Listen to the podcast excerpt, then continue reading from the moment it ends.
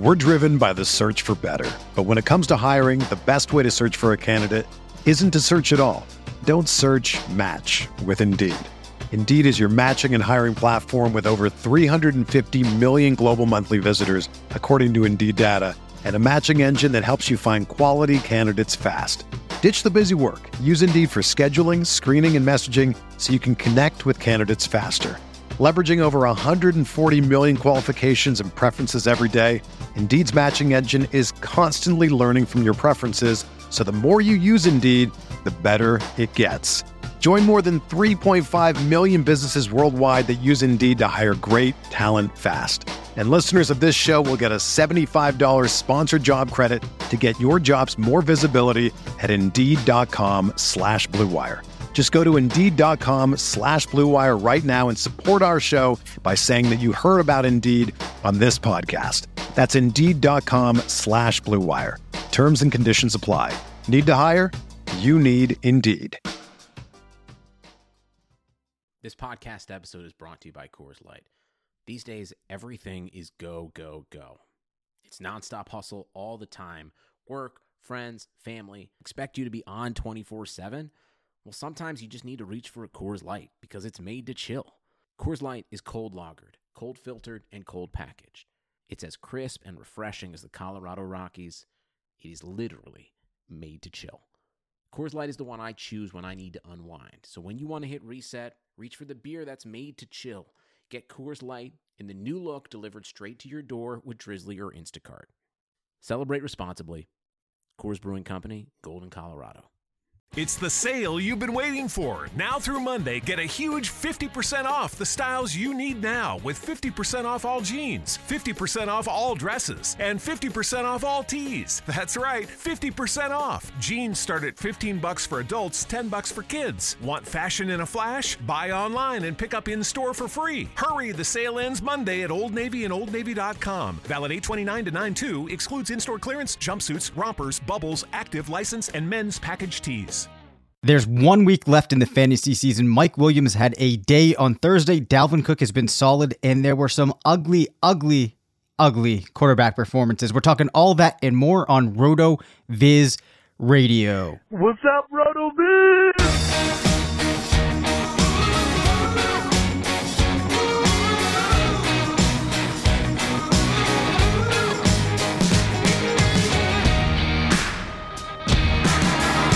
I'm Dave Cabin, Senior Fantasy Analyst at RotoViz. This is RotoViz Radio, brought to you by MyBookie. I'm joined by Matthew Friedman, Editor-in-Chief of Fantasy Labs, part of the Action Network. There is 1 week left, Matt. How are you feeling about your teams, if you still have any left at this point? It's been a long season, in my opinion. Yeah, I have some teams left. I'm about to get kicked out of the Scott Fish Bowl, which is unfortunate, but I have a Keenan Allen team in that, and so he basically sunk me from the beginning, but that's fine. You know, stuff like that happens.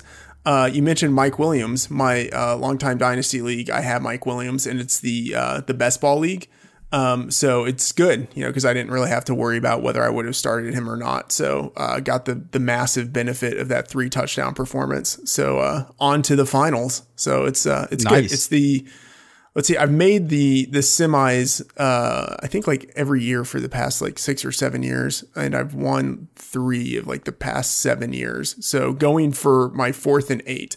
So if I win that, I will be pretty excited. Nice. Well, I think that there are a lot of fantasy gamers on extreme tilt after the Keenan Allen injury, the Aaron Jones injury. Maybe you played a team that picked up Darren Williams, and it's looking like we could have an even more interesting finish as maybe OBJ sits out another game. Maybe Melvin Gordon doesn't get back into the mix. Cam's playing right now. He's been banged up. Do we see this many injuries of such a large magnitude normally at the end of the season, or am I kind of misimagining this season being a little bit different?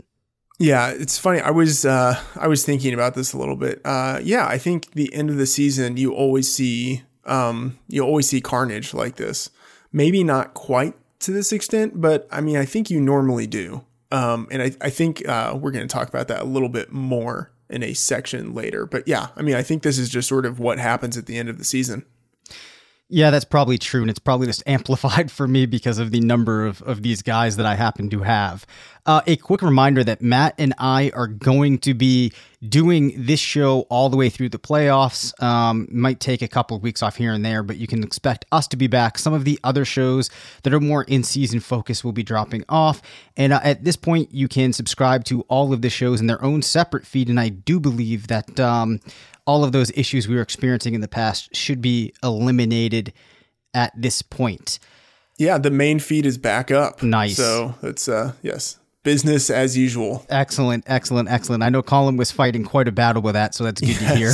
Yeah, he was. Oh, poor guy. 2 weeks left in the season, Matt. Patriots go down to the Steelers yesterday. The Eagles surprise the Rams. Who do you see at this point making the Super Bowl? Oh, man. If I had to answer this 2 weeks ago, I would have said on the one side, it would have been either the Chiefs or the Patriots, which is like a cop-out just to split it between the two. Yeah. But whatever, that's what I'm going to do. I would have said it would have been one of those two.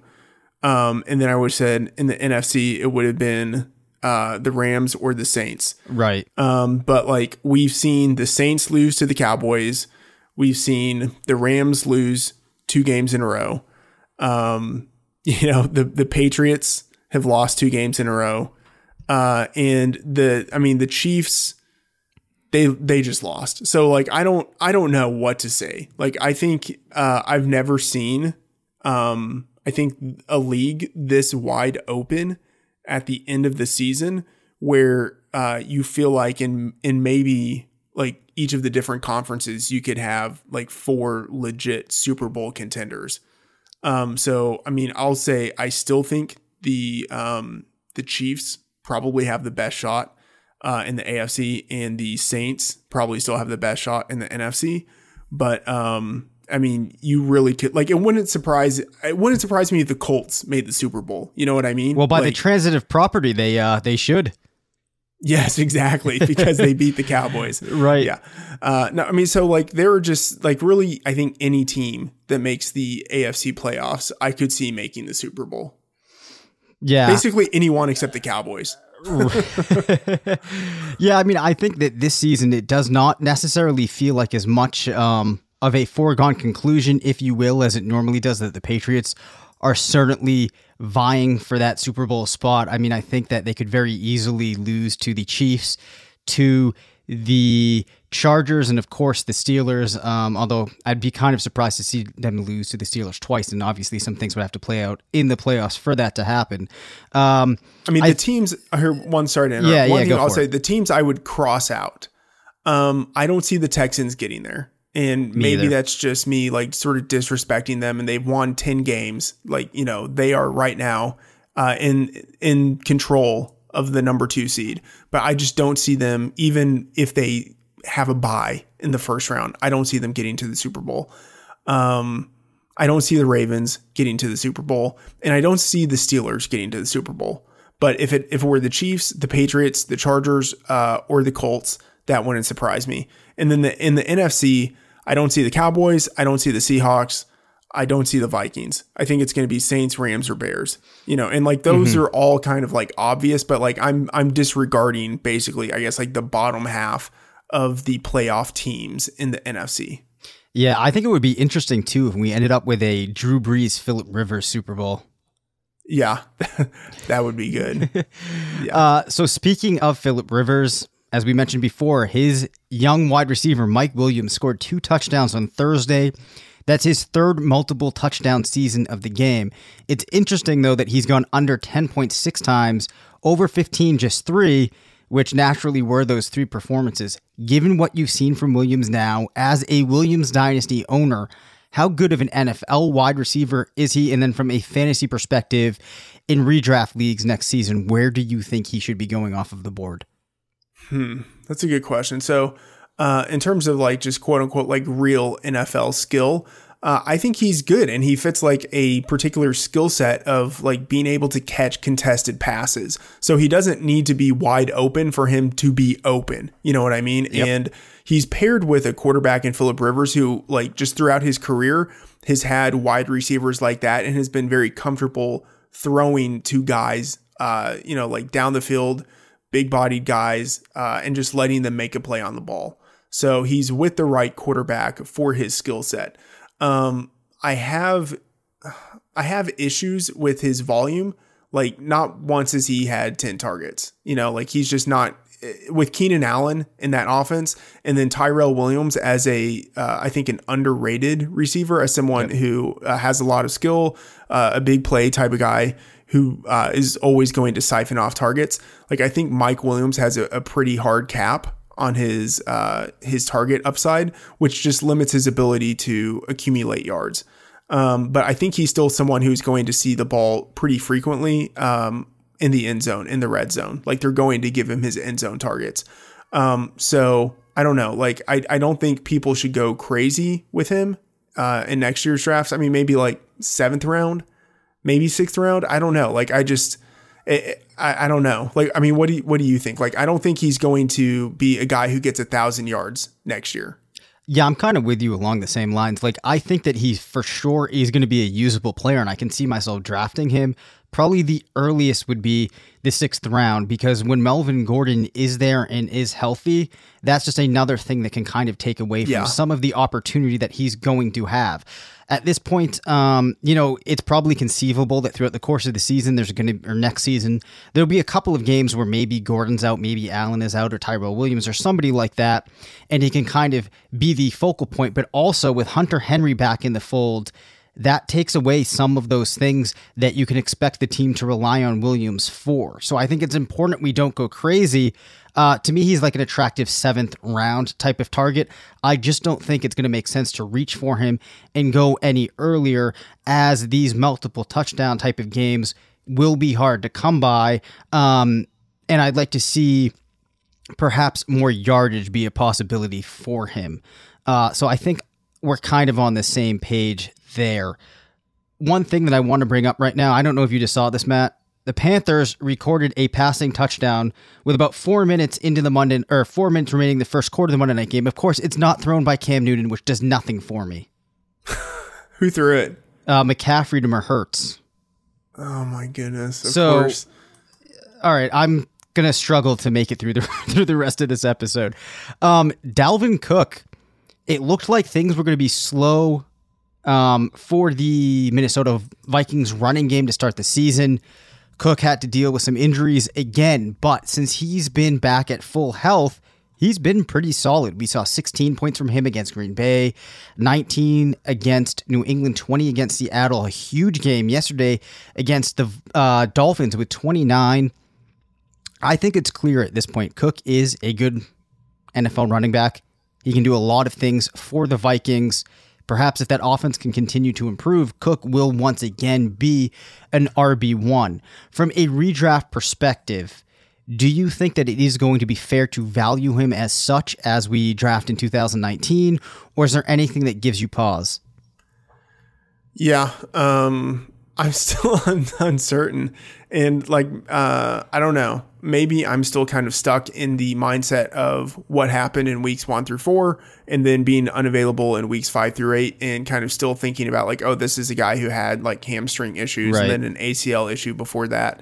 But I don't know. I mean, I actually haven't been all that impressed, but I maybe should be more impressed than I have been.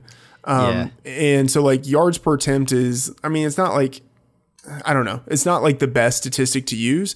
But he has, since returning in week 9, he has averaged 5.8 yards per attempt. The one thing that, and then he's also gotten 4.8 targets per game. And that is significant because I think it means that he does have 3-down potential. But the thing is, like, he hasn't, with the exception of this last game, where he had 19 carries, he hasn't really had high carry volume. So he's kind of had these games where he's had like 10 rushes for like 89 yards. So like, and then you add on the receptions, and the receiving yardage. And it's like, that seems like a decent game. He does nothing against the Bears. He doesn't have a good rushing performance against the Packers, but he saves it with a receiving touchdown. He has a good rushing performance against the Patriots, but it's not for high yardage, but he saves it with a lot of receptions. again, like similar thing with Seattle, doesn't actually have a good rushing performance, but he saves it with a receiving touchdown and some receptions. And then last week he just explodes on the ground. But he doesn't have a good receiving game. It's like he has all of these different tools, but he hasn't like put it together yet in like a massive game. You know what I mean? Yeah. So like he has the, I guess he has the potential to do that, but we haven't seen him do that. And I don't know if he actually will do that, because there's Latavius Murray, who's always going to steal carries, or like maybe they give him the workload. I guess part of like, will he be a running back one next year is just determined on, is there another runner in that backfield that they are going to give carries to? Because if he's going to be the guy, and we can project him for a, I don't know, like kind of like Melvin Gordon-esque type of workload, then yeah, then I think he's like easily a running back one. But if there's going to be someone who could steal touchdowns and steal carries, then I'm probably more on like the high running back two type of range. Yeah, I think that to kind of like put in perspective, I was worried about Cook after the combine. So I'm still kind of making that adjustment to being like, you know what, maybe he is as good of an NFL prospect as I thought watching him in college before I kind of looked too much into the numbers. So yes, he's been doing well. I think he's probably slightly, or he's above average in terms of being a rusher. I think that in that Vikings offense, it's conducive to a back being good. So if he could get all of the volume, yeah, he's probably an RB1. I think if we look at this realistically and try not to extrapolate too much from these last four games, it's probably more likely that he ends up a high RB2 than that RB1. Now, if you take Latavius Murray out of the conversation and there aren't health concerns and the team can really use him as a true bell cow, then I think you're looking at that. I can see, though, how he will get overdrafted if he has another two solid games to close out the season. Yeah, I think that's fair. So a reminder that though the season is winding down, this is when things, well, I think they're always in full swing at RotoViz, but this is where some of the things that separate RotoViz from other sites, in my opinion, really start to come into play, as we're going to have a whole lot of coverage on the incoming rookie class. There's a project that I've been working on for some time that I'm slowly trying to wrap up or really jump into the next couple of weeks that I think is going to give us a really cool way of looking at a lot of these prospects that we're going to be talking about for the next, I don't know, 4 or so months. And then obviously once we know where these rookies are going, that's when things will really take off. So rotoviz.com/podcast to get a 30% listener only discount. It was an awful day for quarterbacks yesterday, Matt. Probably none worse than Josh Rosen, who in one league I saw put up 0.8 points. Someone was actually starting him? Yes. Oh, wow. Yeah, I think I think they found themselves in a tough situation and they had to go with Rosen. Although, I mean, you look at some of these, man. Jameis Winston, who you might have thought, I would not have expected 4 points rounded. Ryan Tannehill, 4 points. Marcus Mariota, 5. Kessler, 5. Eli Manning, 5. Dak Prescott, 6. Nick Foles, 9. I mean, there just were not a lot of points to be had. It was just a bad day. Roethlisberger, 13, of course, with the ribs. You know, that's not that shocking. Tom Brady, only 13. Sam Darnold, though, the 22 points, and our boy Josh Allen slates in at number 4 in the week with 20. What just a absolute dumpster fire for the position. Yeah, totally. I mean, but Josh Allen, that's a production you can count on because of the legs. So, you know. Yeah, I know. It's funny because one criticism of the people that were going to go and trust and stream Allen was that, you know, you were basically purely going off of the rushing production, not seeing much through the air. So it's just amazing what he's done. Another rushing touchdown yesterday, and actually the yards. Let me see. What were the yards? The yardage wasn't there at all. The yardage wasn't there at all, but he salvaged it. Yeah, the Lions have actually been really good this year at preventing rushing yards to quarterbacks. I think entering the game, they were number 1 in the league. So it was just a question of like, I mean, and part of it, I think, is because of the zone defense they play. So it's just, it's harder for a quarterback to take off without a defender noticing. Yeah, so the question was just, were they going to allow yards to him? They did a really good job of not doing that, except for the touchdown. So that really saved his day. Yeah, absolutely. And it's interesting, too, if you look at some other players, Jared Goff down at 10 points, Andrew Luck down at 10, Mahomes with an off day, putting up 18 points, finishes 8. But it's particularly interesting to me to see Josh Johnson finish in the top 12 at the position, only putting up 15 points, but he's now had two decent games. Would you, in a tough spot, actually consider rolling him out in the fantasy championship? Yes. I was in a tough spot in the Scott Fish Bowl, and I did roll out Josh Johnson. And, he didn't do all that great. Yep. And I'm not progressing to the next round, but he's not the reason. Like, right. He did what you expected, probably even better than expected, considering, he wasn't on the team like last week. But 49 rushing yards. And like, that's not an aberration like that. Like, he is a dual threat type of guy. So I think he's kind of like, I don't know, like the lesser Lamar Jackson, I think they do want to do passing things with Josh Johnson. It's just a question of like, his receivers aren't all that good anyway, but, I think there are always the opportunities for him to use his legs. So yeah, if you were in a tough spot, I don't think I would mind going with Josh Johnson amazingly. Right. And it definitely has not been as dire of a situation with him in there as you would have thought. And, we saw that they could be competitive. Granted, they were playing the Jaguars, who are definitely not one of the top teams in the league, but I think it shows that you don't need to preclude him from your list of options. So which rookie passer has impressed you the most? We've talked about Josh Allen a fair amount. We've talked about Lamar Jackson a couple of times, maybe Mayfield here and there.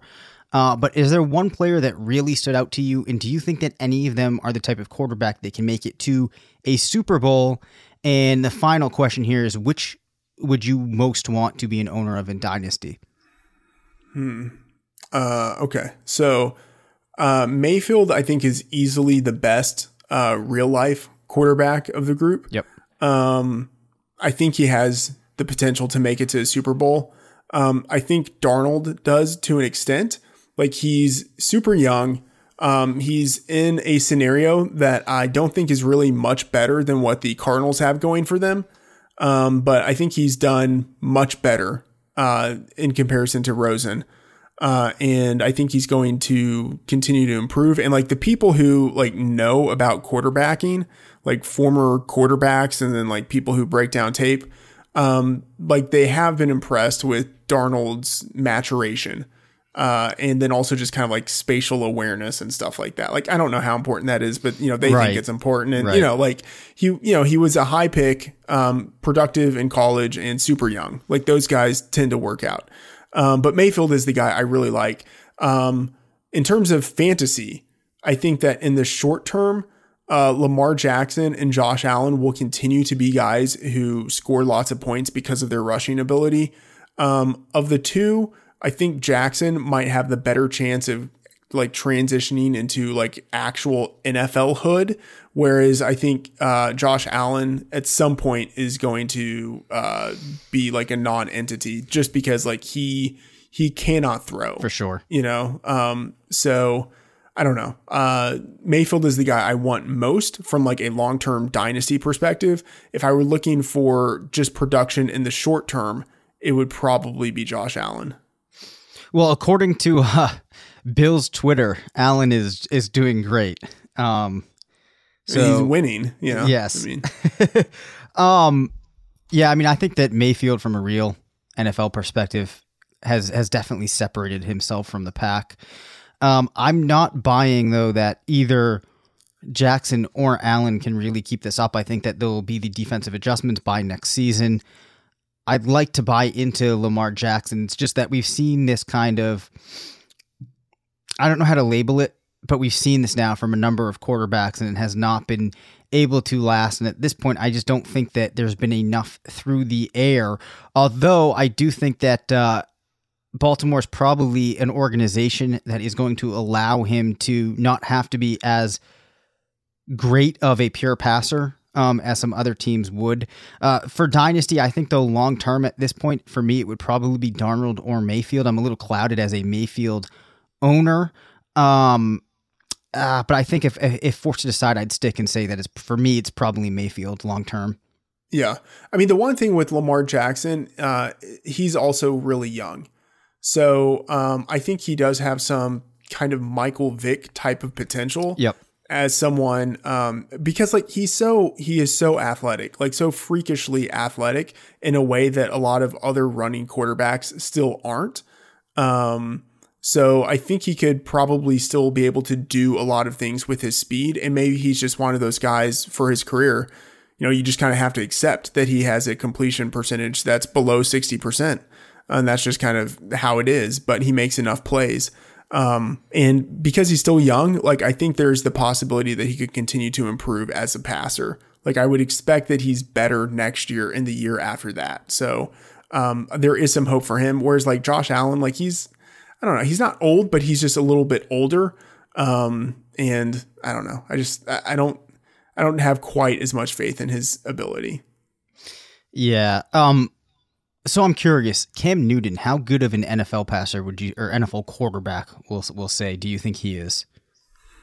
I mean, I don't think he's really all that good, but he's had like the peak seasons, and I think he's been dominant enough at what he does to like warrant having a team built around him. You know what I mean? Like he's won an MVP award every year he's been healthy. He's been a top 5 fantasy quarterback. Like that's not necessarily the same thing as like a good real life quarterback, but like that's, it approximates, you know what I mean? Yeah, for sure. 'Cause I do think that to put up the statistical type of output at that position, to rank that high in fantasy year over year, you know, there has to be some level of consistency in your game, and you have to find multiple ways to achieve it. So some season we've seen him do it more on the ground, other seasons more through the air.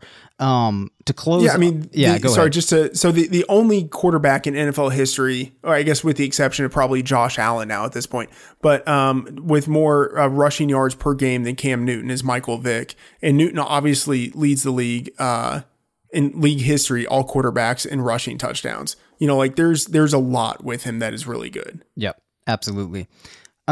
Moving off of the quarterback position, how good do you think Joe Mixon is? I bring this up because if you look at his expected points lately, they've been tremendous.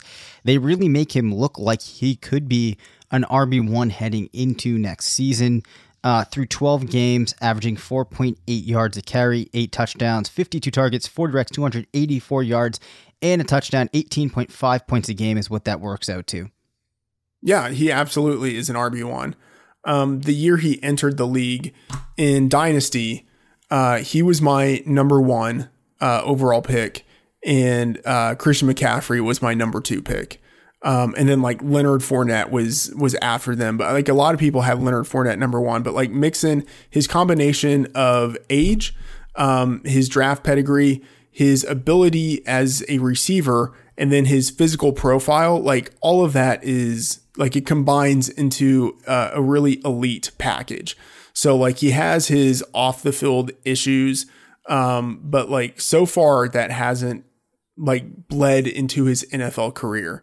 And you know, maybe there are no more off the field issues that pop up. You just kind of, you don't know, but, just in terms of what he's doing on the field, yeah, he has a lot of ability, and especially again, because he's a good pass catcher as a large guy, there is a lot to like about him.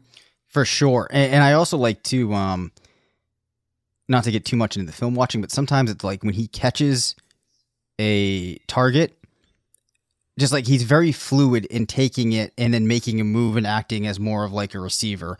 So I've just been impressed with him. And I think that, you know, kind of another season where things just did not work out for Cincinnati. But if they are able to put things together one season, I mean, I think he has a really high ceiling in that season. And at this point, there's very little competition for him in the backfield. Yeah. I mean, he's averaging over 100 yards per game. And like, it doesn't even seem as if he's having all that great of a season. Right. You know, so like the ceiling is just huge. Yeah, it is. Yeah. So, and I think he's an important player to focus on too, because maybe I'm in a bit of a bubble.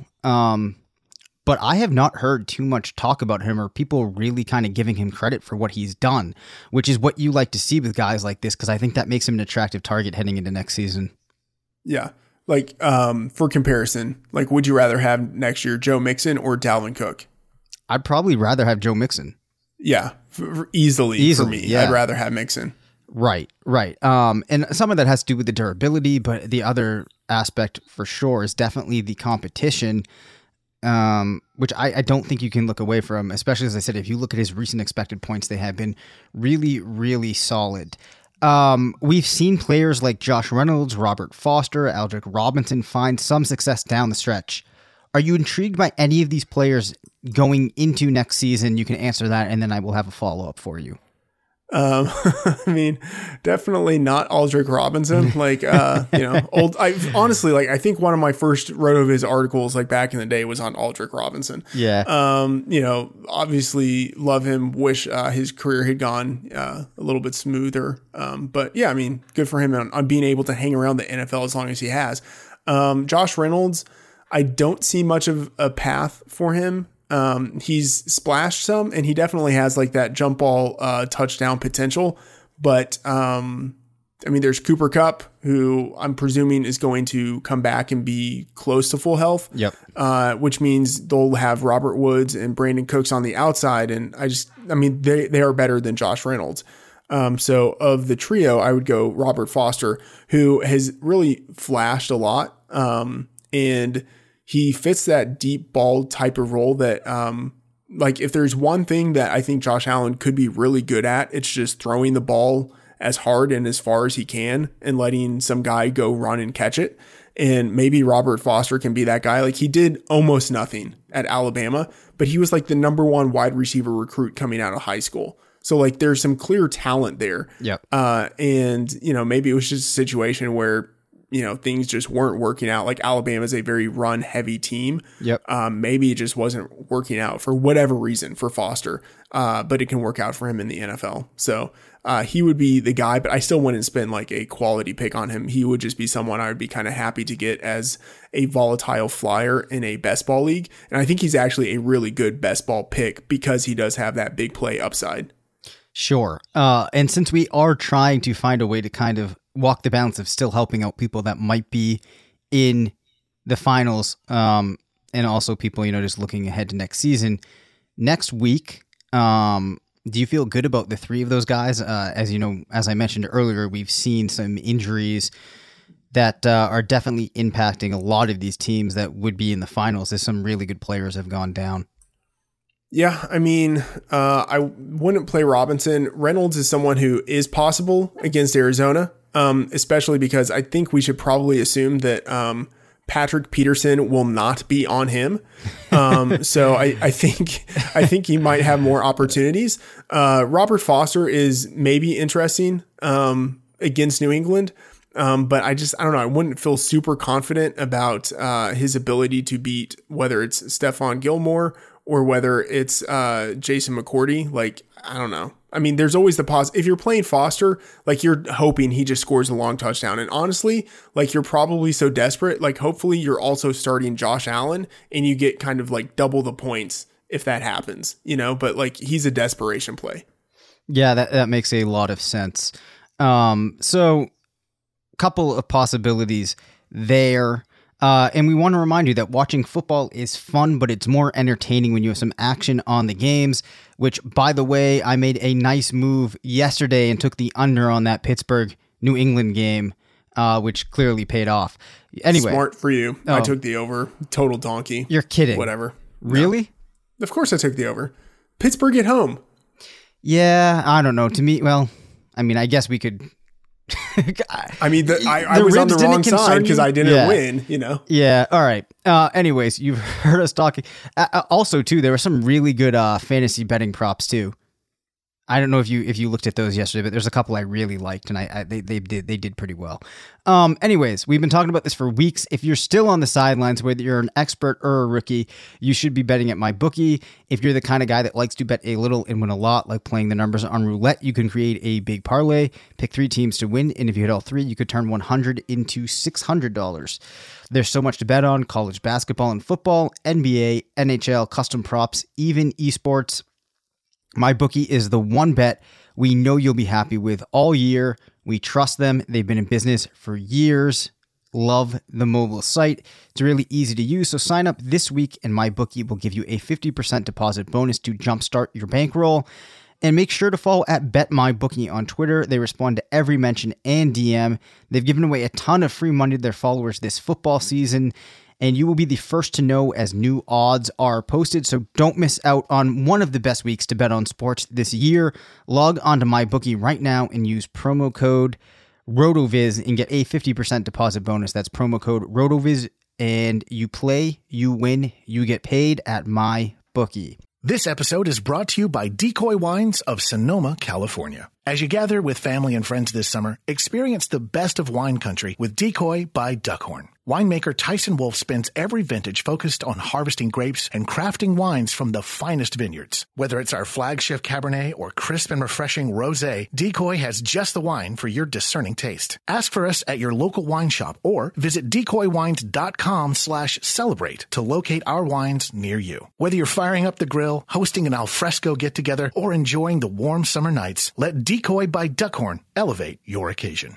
It's the sale you've been waiting for. Now through Monday, get a huge 50% off the styles you need now, with 50% off all jeans, 50% off all dresses, and 50% off all tees. That's right, 50% off. Jeans start at $15 for adults, $10 for kids. Want fashion in a flash? Buy online and pick up in-store for free. Hurry, the sale ends Monday at Old Navy and oldnavy.com. Valid 8/29 to 9/2. Excludes in-store clearance, jumpsuits, rompers, bubbles, active license, and men's package tees. I'm going to throw in a question for you here, Matt, that we did not have on the outline, as I had not seen this, but the Packers pick up Capri Bibbs. If Aaron Jones is injured, do you think that there's any chance Bibbs gets into the fold, or is it really just going to be all Williams?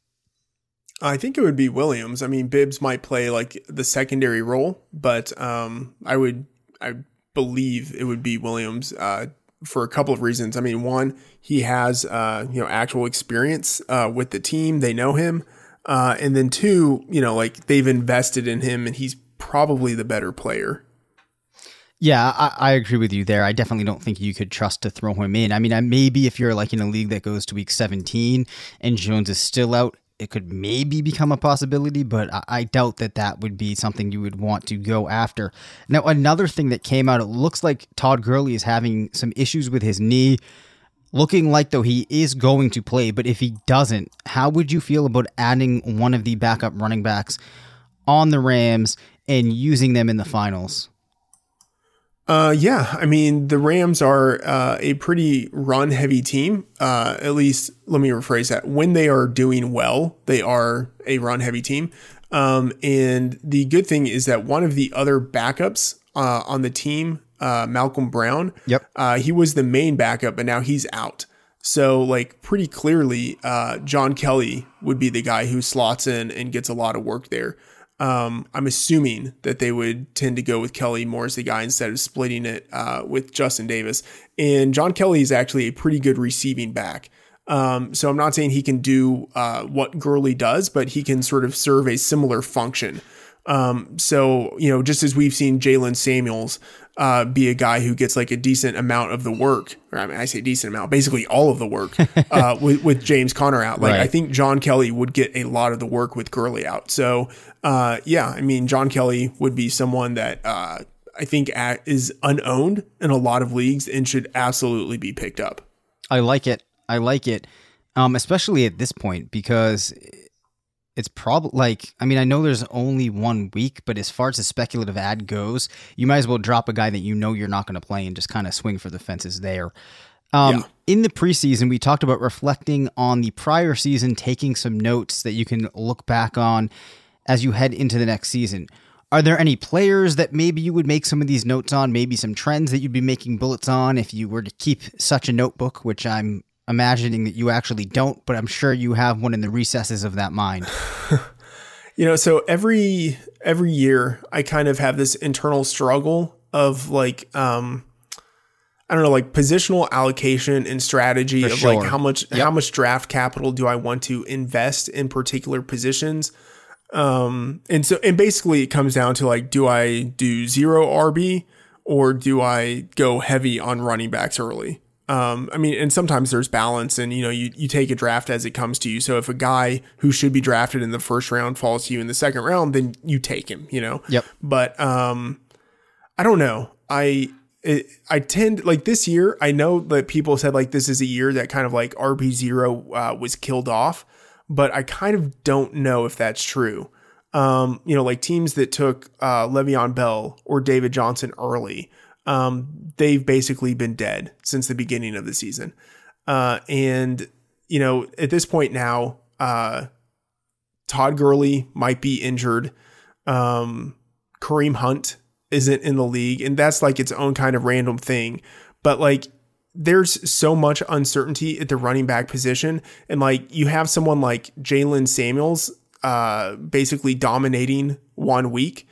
I don't know. I'm just looking at the carnage that we've seen this late in the season at the running back position, like Jeff Wilson, you know, as a guy who's seen action. Yep. I don't know. It just makes me think like I need to be, I think, a little more like diligent in remembering that next season and like investing quality draft picks in wide receivers, because I do believe that in terms of like positional quality, even if the wide receiver position can be kind of volatile week to week just because of targets and things like that, I think those high equity guys tend to keep their value a little bit more just because like they don't have the injury risk that the running backs have, and I think that ends up mattering especially late in the season.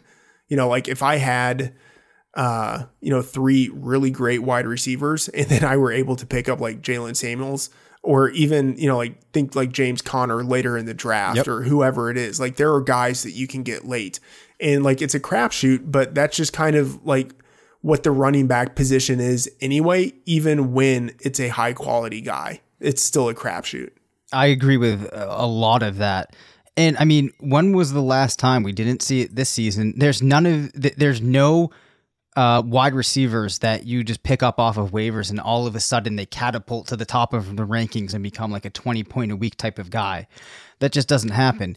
And I think that if you're somebody that's gone wide receiver heavy for a number of years, you kind of fall into this grass is always greener type of thing, because running backs start off the season, they're doing well, they're getting a lot of attention, a lot of hype, because it's a little bit harder to predict that position. And you kind of get caught up into focusing on the success of these players and not perhaps realizing that receivers really killed it this season, and there are a lot of them that did well.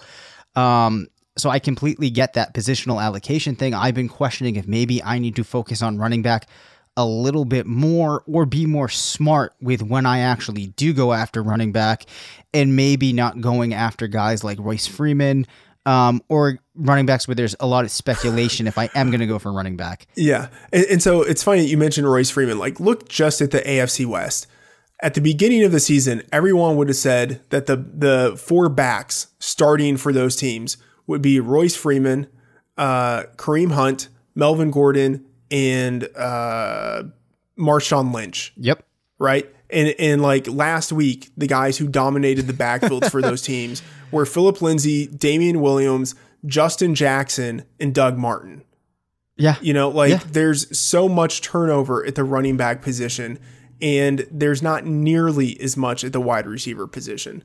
You know, like, and as you mentioned, like it rarely happens that you can find a plug and play guy at wide receiver off of waivers. Like it sometimes happens, but like it is very rare. Like, What was the name of that guy for the Chargers like a few years. It doesn't even matter. But like who came on like in the second half of the season, who had like that one amazing second half of the season and then did like nothing for the rest of his career because he tore his ACL.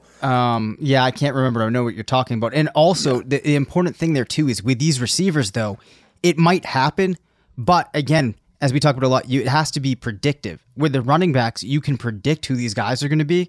When it happens with a wide receiver, it just comes completely out of nowhere.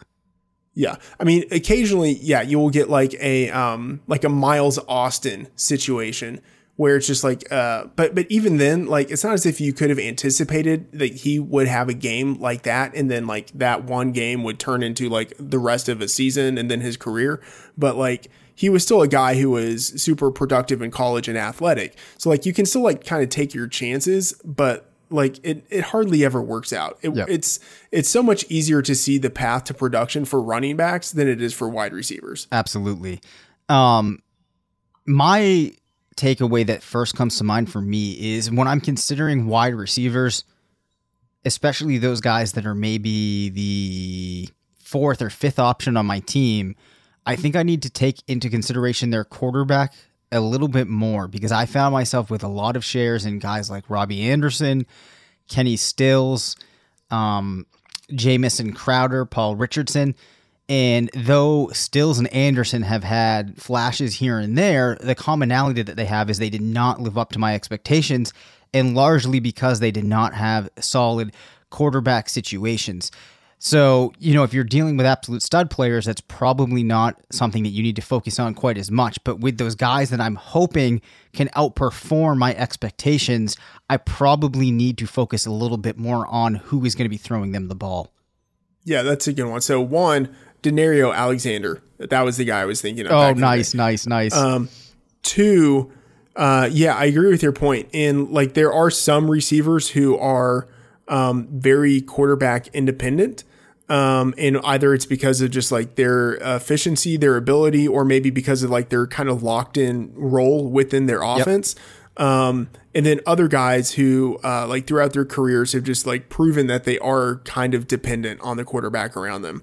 And like, you know, it's harder to do that research, but I think that research is worth doing, and you can do it pretty easily with like the Game Splits app at RotoViz.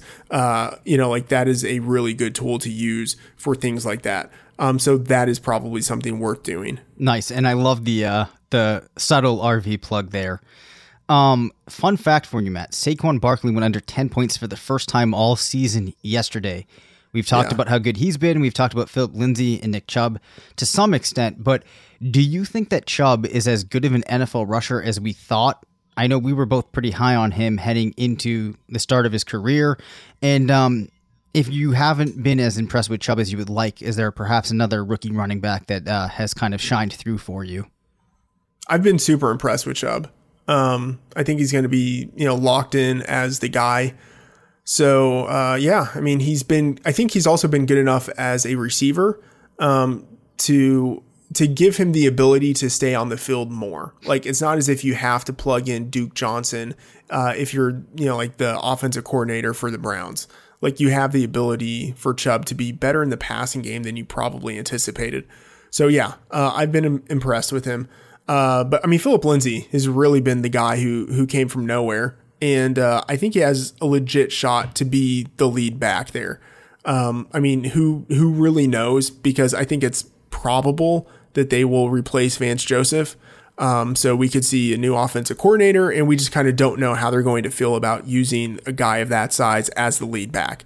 So we kind of don't know. But Lindsay, I think, has definitely earned a role. Like at the minimum, he's earned like the opportunity to be like the very strong change of pace back who gets like series to himself. He's really impressed me. Yeah, he's awesome. And I want to mention that Blair Andrews mentioned Lindsay a couple of times this offseason and looked at some different like backfield dominator type of metrics and things that he was pulling together. And he was just like really onto him. So I just want to shout out Blair on that because he did have him on my radar. But, you know, like we mentioned before, when they also drafted Freeman, it made it hard to think that you were going to get the opportunity and the production out of him. But yeah, he's been fantastic. So the player for 2019 that you are most excited about and hopefully other fantasy owners have not yet caught on to? That's a good question, and one I didn't really pay attention to on the outline when I looked it over. I'll give you, I don't know. Give me your answer. I'm going to think about this. Now, this is a player. This isn't that outside of the box, but if you're not in the RotoViz bubble, if you will, you might not have known that much or been expecting as much of DJ Moore coming into the season. I think that we've seen some things. It's really lining up for him. And I don't know if other people are going to catch on that. I think the step forward he's going to take in year two is going to be very significant. So yes, he's had a good rookie season, but I don't know if other people are going to appreciate just how good he could be. And we're seeing that a lot of the things we were expecting are lining up. It looks like we were right about his profile and how it's going to translate. So I'm very excited about him heading into next season. Yeah. I like that one. I think it will be easy for people to draft, 20 other wide receivers in front of him, maybe even 25. And so I think where you're going to be able to get him, he will provide a lot of value. One guy, this isn't really a good answer, okay, but it's the answer I'm going to give. Josh Gordon, like I think he's been better in New England than people give him credit for, and I think I think he hasn't scored the number of touchdowns. I think people will be kind of slow to draft him, but yeah. I've actually been pretty impressed, especially considering that he came over not in the middle of the season, but he didn't have a training camp with the Patriots. Still I think kind of working his way into shape. He still had the lingering hamstring issue. But if you prorate what he's done with the Patriots, he's, been pacing for over 1,000 receiving yards. I think closer to 1,100 receiving yards. I think he's actually done a pretty good job on that team. And I think, with an off season there, it could be even better. And I think he will be fairly easy to acquire. Yep. I don't see people rushing out to experience the Josh Gordon, ownership, right. Travails. So, right. Yeah. Well, he's someone I'm interested in. Yeah. And I think the other important thing to mention too, is that we've seen a lot of players have trouble coming over into New England and transitioning in, and even in the preseason. And these are guys that have been talented, just haven't been able to find their way actually into playing time. So I do think it's impressive that Gordon was able to come over in the season and establish himself as much as he has. And I think that there's been situations where very easily, maybe he could have had another 1, 2, maybe even 3 touchdowns, a couple more targets a game, a little bit more on the yardage side of things. So if he takes a step forward, and remember, to some extent too, this is a guy trying to kind of recapture his life. If he can stay focused, he has that offseason with them. Yeah, I mean, he could definitely outplay where people are going to draft him, as I do think that now there's been an adjustment that has been made where people know this isn't the Josh Gordon you saw early on in his career, but I do believe that there is upside for him heading into next season. So, I've got 2 more. Okay. Sorry to interrupt. No worries. Okay. This is kind of coming from left field. Darius Geis. Oh my God, I love it. Play. I love it. I love it. But I think I read though that he had an infection and he might miss another season. I don't think he's going to miss another season. I think it's just that he's had the infection that set him back, but he's in the rehab process.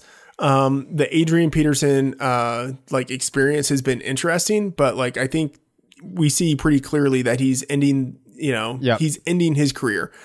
They still need a lead back. I have no idea what's going to happen with Gruden and Washington, whether they're going to keep him or not. But, Geis he's young. He was super productive, athletic. ACL injuries aren't really what they used to be for running back. So I think he should be able to make a recovery. And I think he could be acquired pretty cheaply. Yep. Relative to a guy who projects to have a pretty full workload, or at least I think should be able to win a workload the way that Nick Chubb did this year. So he's someone who's really interesting. And then we've mentioned him before, but Chris Herndon, rookie tight end for the Jets. I think he's done pretty well. on a team that doesn't have much going for it, but you have a quarterback in Sam Darnold who, you know, we would project would develop. And Herndon, like, has done, like, rookie tight ends tend not to do all that well. You know, like, you can just, like, look at the hype that a lot of, like, look at OJ Howard last year. Like, he did almost nothing. Right. But, like, Herndon has been, like, a pretty incorporated part of the offense. Like, they're giving him the ball each week. So I'm interested in what he could do in his second season. You know, new offensive coordinator, but as like a talented guy who has good size and speed, and, you know, like had good, pedigree in college and stuff like that. So he's interesting to me. I like those. And any chance I get to talk about Darius Guice, I'm going to take. I really think that Darius Guice has the talent that he very realistically could be a top 5 fantasy running back multiple seasons in his career. In most classes, he would have been the first running back drafted. I really like him. So yeah, a name that you absolutely have to keep in mind. Before we close up the show, Matt, and I actually teased this to you last week so that you could have some time to think about it. There are prominent people out there that are self-aggrandizing enough to put out lists of their rules to life. I think sometimes you see like 12 rules to life. Do you, as the illustrious Matthew Friedman, I was searching for a good adjective there. I don't know if I found one. That's a great one. Okay. I mean, it's not accurate, but it's great. So if forced to make a list of 12 rules to life, what is one of them? Are you like, you know, obviously I'm not expecting 12, but can you think of what one of them would be? I mean, so here's the thing. Did you actually ask me this last week? Well, I tweeted it to you. So you tweeted. That's right. And I think, what did I say? No rules? No rules. Yeah, that's what I said. Yeah. Because you're such a rebel. Yeah. Yeah, one rule, no rules. Yeah, if I had to come up with like some rules for life, I don't know. I mean, I'm not going to be able to come up with good ones. But yeah, I guess one would be like when you're younger, it's definitely okay to like take risk. Into like be okay with failing. Mm-hmm. And I mean, that's not just like when you're young. Like, I mean, I think you should always be okay with failing and taking risk. I think like too many people don't take risk. Like too many people are risk adverse. And so it creates even like more opportunities and more upside for the people who are willing to take risk. Yeah. So yeah, I guess like, and even like, I don't know, like when I play cards, like I'm like a, like my family, like we have like a card game. So whenever I go home, like we basically just like play cards all the time. And, like I'm always like pretty aggressive in that. And like, I don't know, like, I feel like I just tend to be like, when I would play sports in high school, I was like an aggressive player. Like, I feel like aggression is the key to life. No, you know, but like not like aggression in terms of like being a dick to other people, but like, right. I guess like assertiveness, you know, like a sort of a doggedness of like going after, what your goal is. So, and like being okay with the, like the likelihood of failure, in a number of instances, in knowing that like, it's not as if like, knowing that like all you really need is kind of like success once. And then like once you've had that success, that's something that you can build upon for the future. And just like knowing that you're going to have failure, but the failure like is something that is just like the building block to future success. I think that this should turn into a post, Matthew Friedman's 12 rules to life. That was a horrible. I don't even know what the rule was that I just I'm not really vomited all over. I think the rule was that it, there was something like in there. Be aggressive. Okay. Like I'm a cheerleader. Like be aggressive. Yeah, I was gonna say but that. Yeah. Be aggressive is my rule. All right. Well, there we go. Hey, I mean, I think that let me rephrase that. Seek risk. Seek risk. Okay. Yeah, I'll accept that. I think that we could even extrapolate that or apply that to fantasy football if we had more time. But I think I mean, we do have the time. We can just say apply that to fantasy football. Like seek risk. Do the risky thing because not enough people are doing it. So it gives you a lot of upside. It really does. I think that very rarely do you see a conservative team win a fantasy championship. That conservative team might not come in last, but very rarely do they actually win. So it is certainly applicable to fantasy football. On that note, I think we can get out of here. Let's do it. That's going to do it for today's episode. Once again, I'm Dave Cabin. You can follow me on Twitter at DaveCabinFF. My co-host was Matthew Friedman, who you can follow at Matt F. The Oracle. This has been RotoViz Radio. Please subscribe to the podcast, leave us a review, and be sure to tune in next week. And remember, it's not a fantasy if you believe it. Thank you for listening to RotoViz Radio. Please rate, review, and contact us via email at rotovizradio@gmail.com. Follow us on Twitter at RotoViz Radio and support the pod by subscribing to RotoViz at a 30% discount through the listener homepage at rotoviz.com/podcast.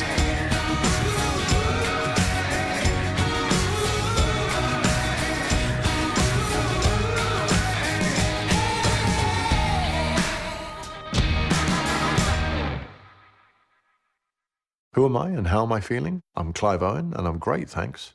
What if businesses could really understand how their customers feel, act on it, and make them feel better? It's a thing. It's SAP Experience Management. For more, go to sap.com/XM. This episode is brought to you by Decoy Wines of Sonoma, California. As you gather with family and friends this summer, experience the best of wine country with Decoy by Duckhorn. Winemaker Tyson Wolfe spends every vintage focused on harvesting grapes and crafting wines from the finest vineyards. Whether it's our flagship Cabernet or crisp and refreshing Rosé, Decoy has just the wine for your discerning taste. Ask for us at your local wine shop or visit decoywines.com/celebrate to locate our wines near you. Whether you're firing up the grill, hosting an alfresco get-together, or enjoying the warm summer nights, let Decoy by Duckhorn elevate your occasion. Nobody builds 5G like Verizon builds 5G, because we're the engineers who built the most reliable network in America. And the more you do with 5G, the more building it right matters. The more your network matters. The more Verizon engineers going the extra mile matters. It's us pushing us. It's Verizon versus Verizon. 5G built right from America's most reliable network. Most reliable based on rankings from RootMetrics second half 2020 U.S. report of 3 mobile networks. Results may vary. Award is not an endorsement. Whether you're a world-class athlete or a podcaster like me, we all understand the importance of mental and physical well-being and proper recovery for top-notch performance. That's why I'm excited that Unified Healing is sponsoring podcasts on the Blue Wire Network. Unified Healing is a new and super innovative global network of wellness centers powered by Energy Enhancement System, or EE System. If you haven't heard of the EE System yet, then you'll want to listen up. This technology promotes wellness, deep relaxation, purification, and rejuvenation. Wherever you are across the globe, access to a center is easy and affordable. Interested in experiencing the EE System technology for yourself? Go to unifiedhealing.com/bluewire to learn more and find a center near you. That's Unified, UNIFYD, healing.com/bluewire. No material or testimonials on the Unified Healing website are intended to be viewed as medical advice or a substitute for professional medical advice, diagnosis, or treatment. Always seek the advice of your physician or other qualified healthcare provider with any questions you may have regarding a medical condition or treatment and before undertaking a new healthcare regimen, including EE System.